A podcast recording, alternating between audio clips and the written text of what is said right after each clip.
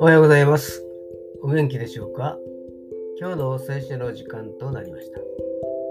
今日の聖書の箇所は、新約聖書第一コリント人への手紙15章45節第一コリント人への手紙15章45節でございます。お読みいたします。こう書かれています。最初の人、アダムは生きるものとなった。しかし、最後のアダムは命を与える御霊となりました。アーメン神様が作られた最初の人、アダムは、その鼻から神様が命の息を吹き入れて生きるものとなりました。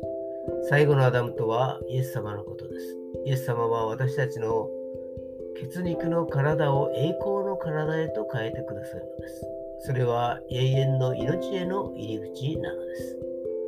今日も死と共に歩むことができますように。それでは今日という一日が皆さんにとって良き一日でありますように。ヨッシーでした。